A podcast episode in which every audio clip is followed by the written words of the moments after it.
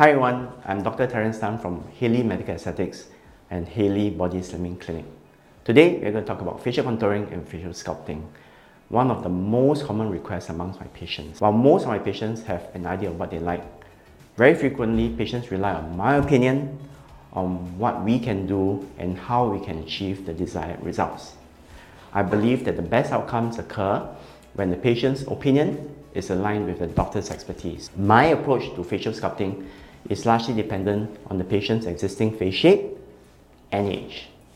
Most patients would already know what neuromodulators like Botox and dermal fillers like hyaluronic acid do and therefore I will concentrate on discussing what treatments we need to do to achieve the best outcome. But for those who do not know, neuromodulators like Botox is injected to relax muscle, resulting in less wrinkles on the face. Weakening of the jaw muscle can also slim the jawline by reducing the size of the jaw muscle over time.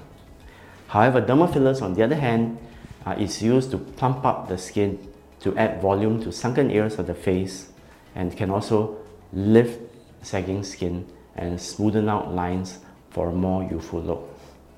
In general, when I treat younger Asian faces, I would appreciate their faces are generally rounder and wider. A good approach will be to sharpen the jawline, and this can be done via chin and possibly no sharpening by dermal fillers like hyaluronic acid. These come in various brands, Juvederm, Restylane, Belotero. Most fillers come uh, in various models uh, for customization. The main difference is in the firmness or hardness of the filler. In general, younger patients have good skin texture and want sharp features. So a firmer filler like Juvederm Volux, Restylane Lift, or Belotero Intense is good. Jaw reduction with neuromodulators like Botox, Xeomin, or Dysport is also commonly done. And in Asia, skin tightening by using small doses of neuromodulator to tighten skin uh, is also good. The, this procedure has various names like microbotox, dermal lift, botox lift, etc. However, they generally refer to the same procedure. For younger Caucasian faces, my approach is different. Uh, these faces are generally longer and narrow, and the emphasis is generally to widen the cheekbones to give the face a more structured. For older patients, the approach needs to be slightly different. Treatment tends to be focused on anti-aging as sagginess and wrinkles start to form.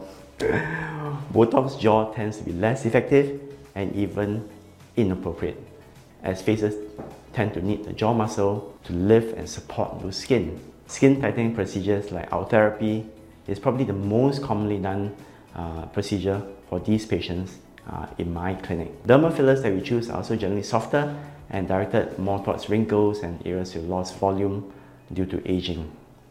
Um, fillers to the under eye area or the tear trough, the smile lines or the nasal lines, the lines near our mouth or the marionette lines, and fillers to the temples are the most commonly done for these patients.